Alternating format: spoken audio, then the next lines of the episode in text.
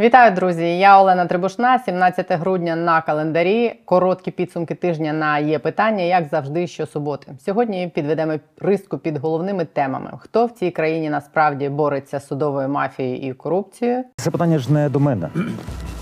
Ну, це питання не до мене. як впливає зима на ситуацію на фронті, куди пруть і пруть росіяни, але є нюанси. Документальный фильм. Спасибо. Юрка 3.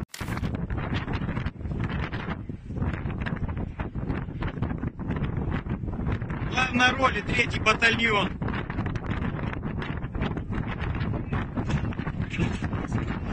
Нам І про 11-ту заповідь від залужного поговоримо ще раз. россиян и будь каких других врагов нужно убивать. Только убивать. И не бояться, самое главное, этого. Не забудьте підписатись, якщо ви вперше на є питання, і допомагати мені наші відео просувати. 100 тисяч двохсотих росіян, 400 тисяч підписників є питання, і одна валькірія до нового року. Зробимо їх, як кажуть, разом. Дуже рада вам повідомити сьогодні, що одне з цих трьох ми з вами таки зробили. Ми зібрали 800 тисяч гривень на ударний дрон Валькірія для хлопців з аеророзвідки батальйону Дике поле за один єдиний тиждень. Безмежно дякую всім, хто донатив. Коли ми читали в монобанці ваші, вибачте, що так мало, просто плакати хотілося від того, що я пишаюсь нами. Дякую, нас не перемогти. Збір закрито. В понеділок оголосимо переможців аукціону. Ну все, нагадую, дзвіночок, підписка, усі посилання на соцмережі є питання в описі під цим відео. Отже, підсумки тижня. З вашого улюбленого в лапках почнемо з судів і корупції цього разу. Хоч ми багато про це говорили протягом тижня, але з'явились нові пікантні, я б сказала, подробиці і нові претенденти на нарех СІЗО. Почнемо якраз з пікантно політичного в історії про ліквідацію окружного адмінсуду, головній, мабуть, цього тижня. Цю клоаку політичної проституції ліквідували, як я вам вже двічі розповідала цього тижня. Щоб підсумувати і зробити висновки між тим, як президент подав невідкладний законопроект про ліквідацію ОАСКу, і тим, як парламент за нього проголосував, пройшло, як я рахувала на тижні 609 днів. Між тим, як Сполучені Штати ввели санкції проти голови окружного адмінсуду Павла Вовка за те, що він ухвалював рішення за хабарі, і тим, як ліквідували суд, пройшло 7 днів. У мене риторичне питання: кому більше потрібно, щоб в Україні не було політичної проституції і суддів-хабарників? Нам чи їм? Що з обличчям хочу спитати ще тут у деяких представників офісу президента. Менше місяця тому виходив до журналістів заступник голови офісу президента Андрій Смирнов і розповідав, що ліквідувати окружний адмінсуд Києва неможливо, попри те, що автор законопроекту це його фактично шеф, президент. Ми точно знаємо, що цей закон законопроект буде проголосований. Який дедлайн, на вашу думку? А немає, ну немає дедлайна. Ми залежимо від ВККС. Мій прогноз персональний це літо наступного року. Коли запрацює ВККС, коли оголосять добір, коли наберуть суддів, перевірять на доброчесність, да, десь так. Тобто до літа наступного року судді, які зараз голова суду та низка суддів, які зараз обвинувачуються, і справа Так. щодо яких перебуває в антикорупційному суді, будуть здійснювати правосуддя. Сергій, та це питання ж не до мене. Ну це питання не до мене. А до кого я перепрошую ці питання? Виходить, що до Байдена з такими питаннями треба звертатись, і тоді швидко все вирішується і виходить.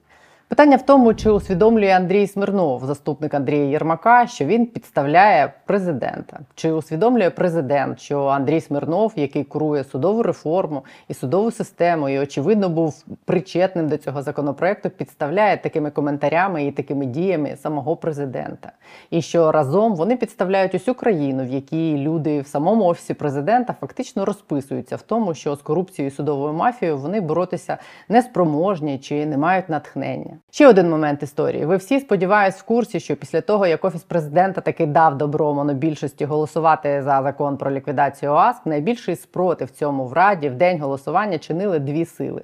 Перша це Юлія Тимошенко. Її аргументацією було, наскільки я зрозуміла від тих, хто її чув: звільняйте суддів, але збережіть інституцію. Читай політичну проституцію, збережіть.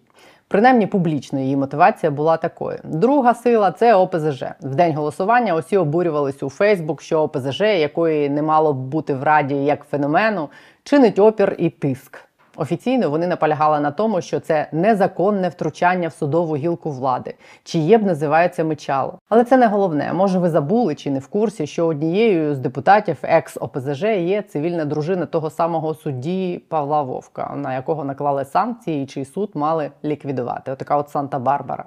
Це Антоніна Славицька, колишня чи то помічниця, чи то секретарка ще одного одіозного персонажа в судовій системі Сергія Кивалова.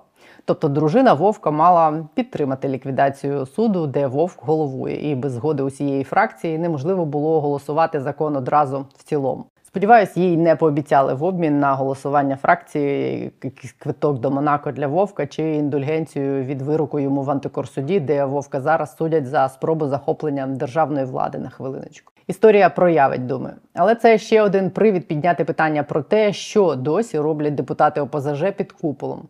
Ось, в принципі, ви щойно бачили, що.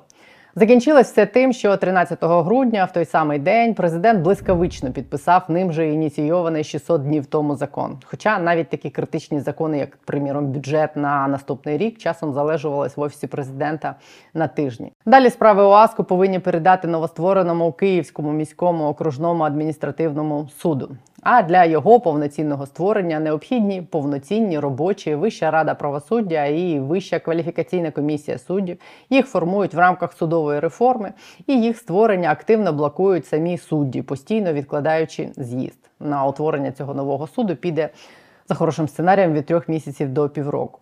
І друге питання: де матеріалізується суддя Павло Вовк? В Австрії, в Монако, в якомусь новому суді, чи я сподіваюся, в камері за спробу захоплення влади таки. Але є ще один позитивний наслідок ліквідації окружного адмінсуду. Наступного тижня він мав би розглядати позов скандального судді Богдана Львова з Верховного суду, у якого знайшли російський паспорт спершу журналісти, а потім і СБУ.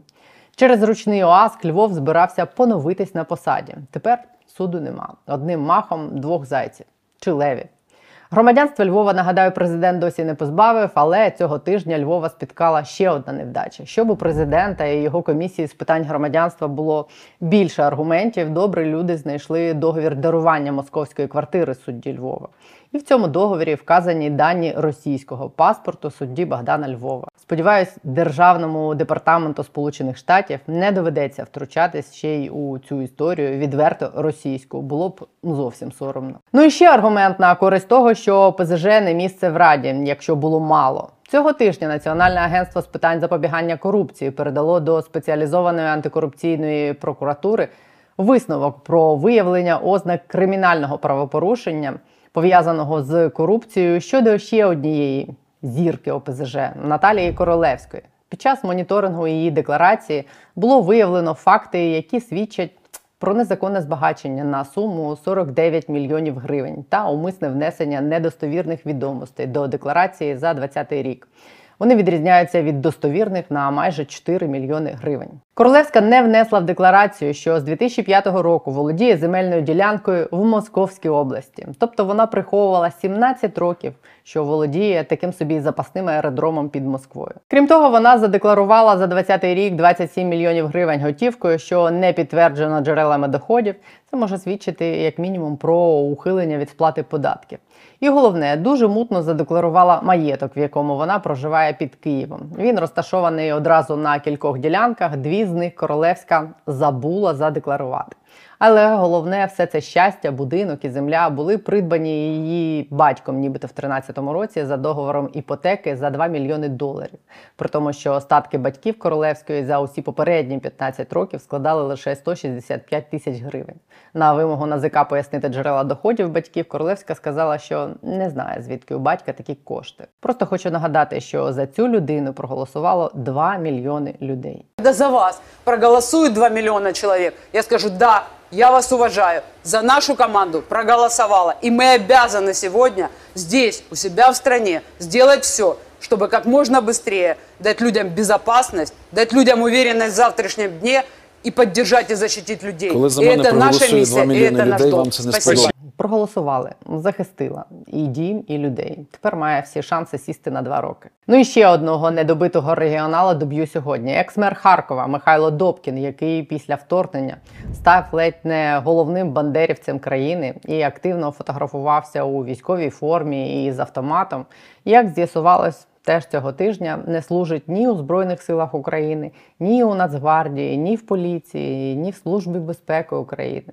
Нардеп Ярослав Юрчишин отримав цього тижня відповіді від усіх перелічених відомств, і вони підтвердили, що бандерівець Добкін у них не служить. Питання тільки з ким тоді Добкін воює. Словом, думайте наступного разу за кого голосувати. Ну і до подій на фронті. Погодні умови вже кілька тижнів впливають на характер війни. Ось два знакових в контексті погоди відео цього тижня, які облетіли усі соцмережі. У нас в телеграмі ви їх, до речі, також могли бачити. Підпишіться, якщо досі не там. Посилання ось тут, а також воно буде в описі під цим відео. Ось приблизно так в багнюці зараз доводиться нашим військовим вести бойові дії.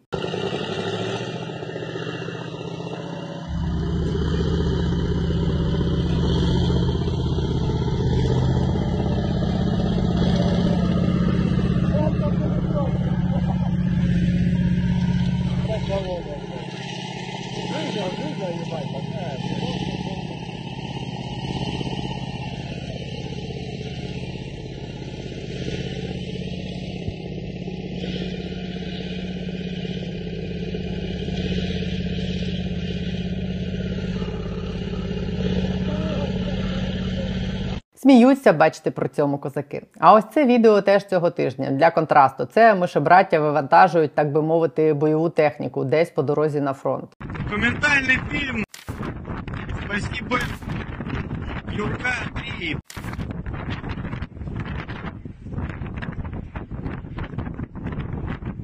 В главной роли третий батальон.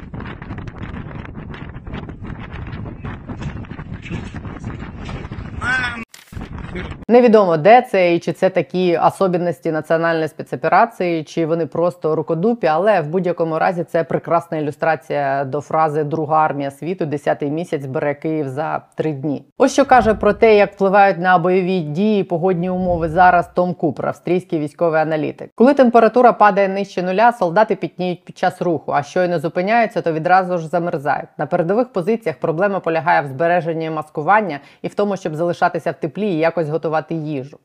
Українцям, які намагаються залишатися непоміченими у лісосмузі, потрібно спостерігати за наступом ворога, коли ті один за одним намагаються атакувати. Дуже складно залишатися в теплі, коли потрібно тривалий час знерухомлено чекати наступного російського наступу.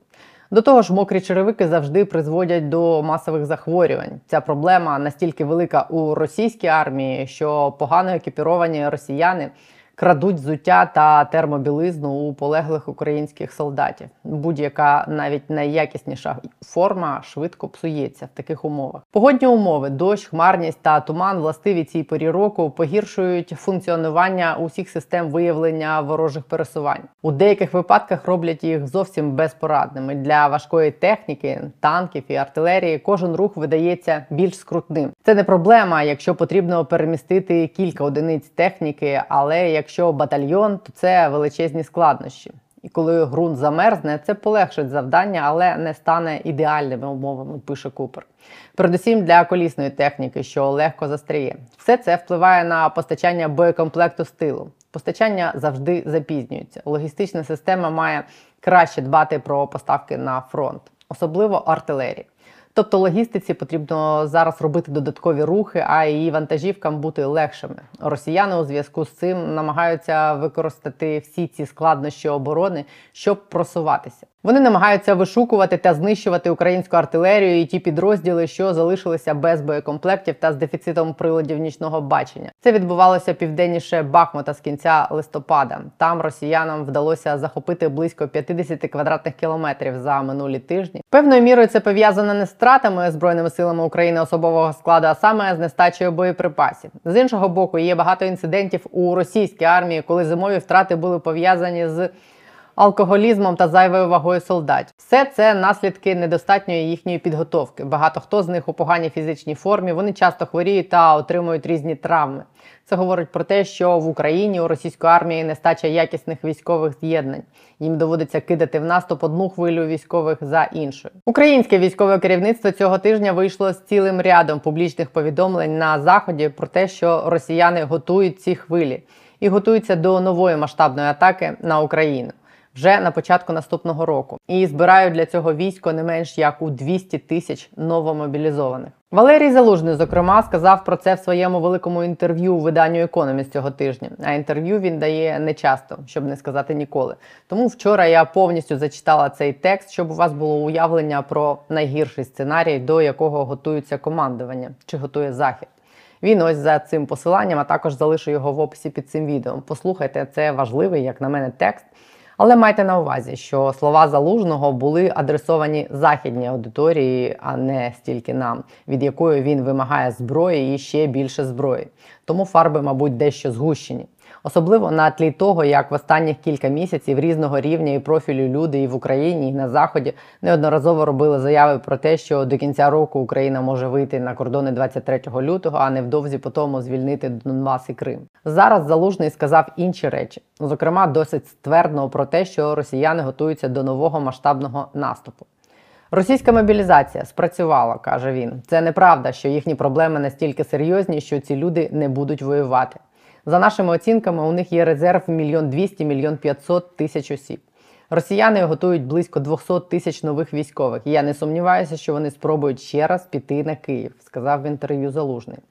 Зараз, за його словами, Україна збирає сили і зброю для відсічі цьому наступу, і цю його заяву економіст навіть дав коротким аудіо. Иногда посетят меня солдаты, которые там находятся в окопе. Для спасения страны сейчас более важно сосредоточиться вот на вот этом. Потому На что накопление ресурсов. на накоплении ресурсов и подготовке этих ресурсов к более затяжным и тяжелым боям, которые могут начаться в следующем году. До речі, бачила кілька зауважень щодо того, чому залужний раптом говорить російською. В цьому фрагменті була, мені здається, відповідь. Англомовний економіст прислав журналіста, який знав російську, тому нею і говорили, що без посередників і без перекладачів. Ну і ось ця фраза залужного про те, що треба робити з росіянами, друга, яку економіст дав звуком, російською теж звучить дуже символічно. Росіян і будь-яких других врагов нужно убивати. Тільки убивати. І не бояться, саме головне этого делать. Головний меседж генерала Заходу звучав Дайте зброю. Ми говоримо про масштаби Першої світової війни. Я знаю, що можу перемогти цього ворога, але мені потрібні ресурси. Мені потрібно 300 танків, 600-700 БМП, 500 гаубиць. Тоді думаю, цілком реально вийти на рубежі 23 лютого. Словом, це послання командувача українськими військами, світовим лідерам і громадянам інших країн, які за 10 місяців вторгнення росіян в Україну перепрошую, але втомились або заспокоїлись тим, що Україна відбилась і можна починати якісь там перемовини. А звільнення окупованих територій це вже питання другого рівня. Саме їм залужний і пояснював речі, очевидні нам. Росіяни не збираються зупинятись, вони не відмовились від своїх планів поглинути Україну. Вони продовжують проводити мобілізацію і будуть продовжувати спроби закидати Україну трупами погано озброєних, але озброєних мобіків. Тому це треба сприймати не як сценарій апокаліпсиса. Ми, в принципі, всі і так знали, що це може статись. Це треба сприймати як холодний душ для заходу, який думає, що справу наполовину зроблено і можна розслабитись. Чим довше буде тривати війна, тим важче буде утримувати широку підтримку України, зокрема серед західної громадськості. Тому їм треба показувати і розказувати, і показувати ось такі відео, як це, яке було знято цього тижня п'ятницю під час чергового масового ракетного обстрілу. Воно було знято з борту літака, який летить над Молдовою. З ілюмінаторів видно гриби від вибухів в Україні.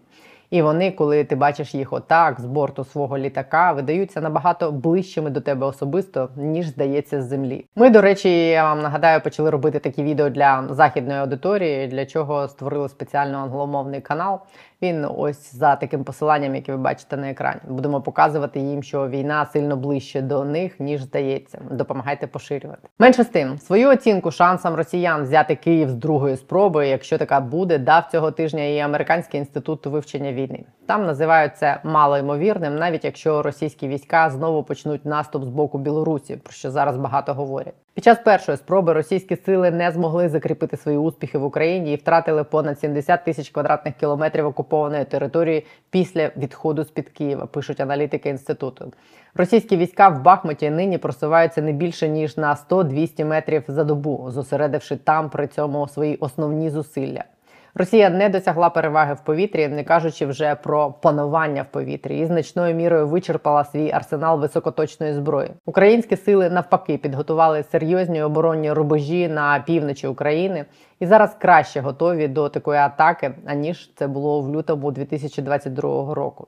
Місцевість поблизу білорусько-українського кордону не сприяє маневровій війні з використанням важкої техніки, а можливі шляхи вторгнення з Білорусі в напрямку Києва пролягають через вузькі місця в Чорнобильській зоні відчуження, які добре обороняються і в захисті яких українські сили тепер мають досвід. Ось так оцінює ризик нового вторгнення з півночі інститут вивчення війни, який нагадаю американський. Втім, в цьому ж інтерв'ю Залужний сказав, що і він сам готує зараз нову наступальну операцію. З такими ресурсами я не можу проводити нові великі операції, хоча ми зараз працюємо над однією, але ви її ще не бачите, сказав він. В контексті цих його слів найбільш очевидним видається, мабуть, натяк на можливу підготовку до звільнення Мелітополя. Це місто генерал теж згадував в своєму інтерв'ю. В останні кілька тижнів звільнення Мелітополя постійно називають фокусом наступного великого наступу збройних сил України у Запорізькій області. В разі успіху він дав би українській армії можливість витіснити росіян з півдня України в Крим. І в Україні, і в західній пресі перспективи наступу там обговорюють на тлі дедалі частіших ударів українських сил по базах і скупченнях російських військ в районі Мелітополя. Мелітополь це одне з перших міст, які російські війська захопили на початку вторгнення. Для росіян він став частиною так званого сухопутного коридору вздовж Азовського моря в окупований Крим. Він розташований на перетині двох важливих доріг із залізничної лінії, які пов'язують Росію з півостровом та іншими окупованими територіями на півдні України. Збройні сили України вже тривалий час намагаються послабити росіян в цьому місці високоточними ударами, диверсійними операціями та замахами на місцевих колаборантів. Лише за останній тиждень в районі Мелітополя було знищено понад 10 місць концентрації російських військових. А тижнем раніше таких цілей було ще близько двох десятків. Артилерійські дуелі тривають і в районі Гуляйполя та Пологів у Запорізькій області. Це в 100 кілометрах на північний схід від Мелітополя, що також може бути ознакою підготовки збройних сил України до цих планів. Якби ЗСУ вдалося звільнити Мелітополь та повернути під свій контроль важливі транспортні вузли, які захопили росіяни, це значно ускладнило б логістику для військ Кремля на півдні України та фактично позбавило б їх можливості посилювати і підживлювати їхні підрозділи там. Це відкрило б Збройним силам України можливість для виходу на адмінкордони в південних областей України. Російські війська, в разі якби Збройні сили України взяли Мелітополь і території навколо під контроль, були б просто розчленовані. Втім, поки що до Мелітополя від найближчої контрольованої збройними силами України землі ще близько 70 кілометрів на північ. Але при всьому сказаному ми вже бачили, як замість довгоочікуваного усіма і усіма прогнозованого контрнаступу на Херсонщині збройні сили неочікувано для всіх звільнили Харківщину. Тому не виключаю нових сюрпризів від них і зараз. Але ще раз для всього, про що каже залужний, нам потрібна зброя. Про те, що світ зіштовхується з її дефіцитом внаслідок такої інтенсивної війни, ми говорили цього тижня з головним редактором видання про зброю Defense Express Олегом Катковим. Проблема в тому, що гроші у всіх є, зброї немає. Ну, гроші мається на увазі на заході є, зброї немає. А тут пряма цитата просто від е, начальника генштабу збройних сил Польщі, який е, нас сказав наступне: я зараз, як чорт, мотаюсь по світу з валізами наповненими грошима. В мене стільки грошей, скільки я не міг собі уявити, що будь-який момент свого життя, але зброї я купити не можу. Тому о, всім що називається, можливо, одразу усвідомити наступне, що головним чи вартісним показником зброї стають не кошти, вона буде коштувати астрономічно, а стає час. І поняття дефіциту озброєння це та реальність, з якою ну всі ми зараз будемо зустрічатись, і яка буде продовжуватись протягом, ну скажімо так, доволі довгого періоду, можливо, навіть на десятиріччя, тому що всі країни, абсолютно всі країни, починають зараз масово збільшувати свій бюджет просто у рази. Додам, що незалежно від того, продовжить Росія зараз війну після нового року чи через два роки, Україні доведеться віднині і завжди жити в умовах, коли напасти ця орда може будь-якої миті. І питання озброєння має для нас вимір не лише сьогоднішнього дня. Зброя нам потрібна не лише для контрнаступу і деокупації території, а для того, щоб сюди ніколи ніхто не міг сунутися більше. Якщо зараз це може і має бути зроблено переважно силами і ресурсами наших союзників, то в майбутньому Україна мала би бути приречена стати країною, яка буде претендувати на роль головного гравця на ринку зброї. Для цього у нас є, мені здається, все розумні голови, репутація країни, які як ніякі інші зрозуміло, якою має бути сучасна зброя. А прости господи, реклама і маркетинг он визирніть будь-якого вікна чи ілюмінатора. Треба б нам це не проїбати після війни. Ця фраза після війни буде претендувати на нову національну ідею після відця від нас, яка буде вже реалізована. На цій оптимістичній і трохи брутальній ноті ставлю на сьогодні крапку, щоб ми не проїбали. Завтра знову буде трошечки про корупцію. Віталій Шабунін буде завтра у нас. Про те, що ми здобули, а що програли цього тижня на антикорупційному фронті. Тому чекаю на вас завтра. Не забудьте підписатись, перш ніж піти. Тримайтесь, бережіть себе, близьких і ваші нерви. З думкою про нову національну ідею відпускаю вас на вихідні. До завтра.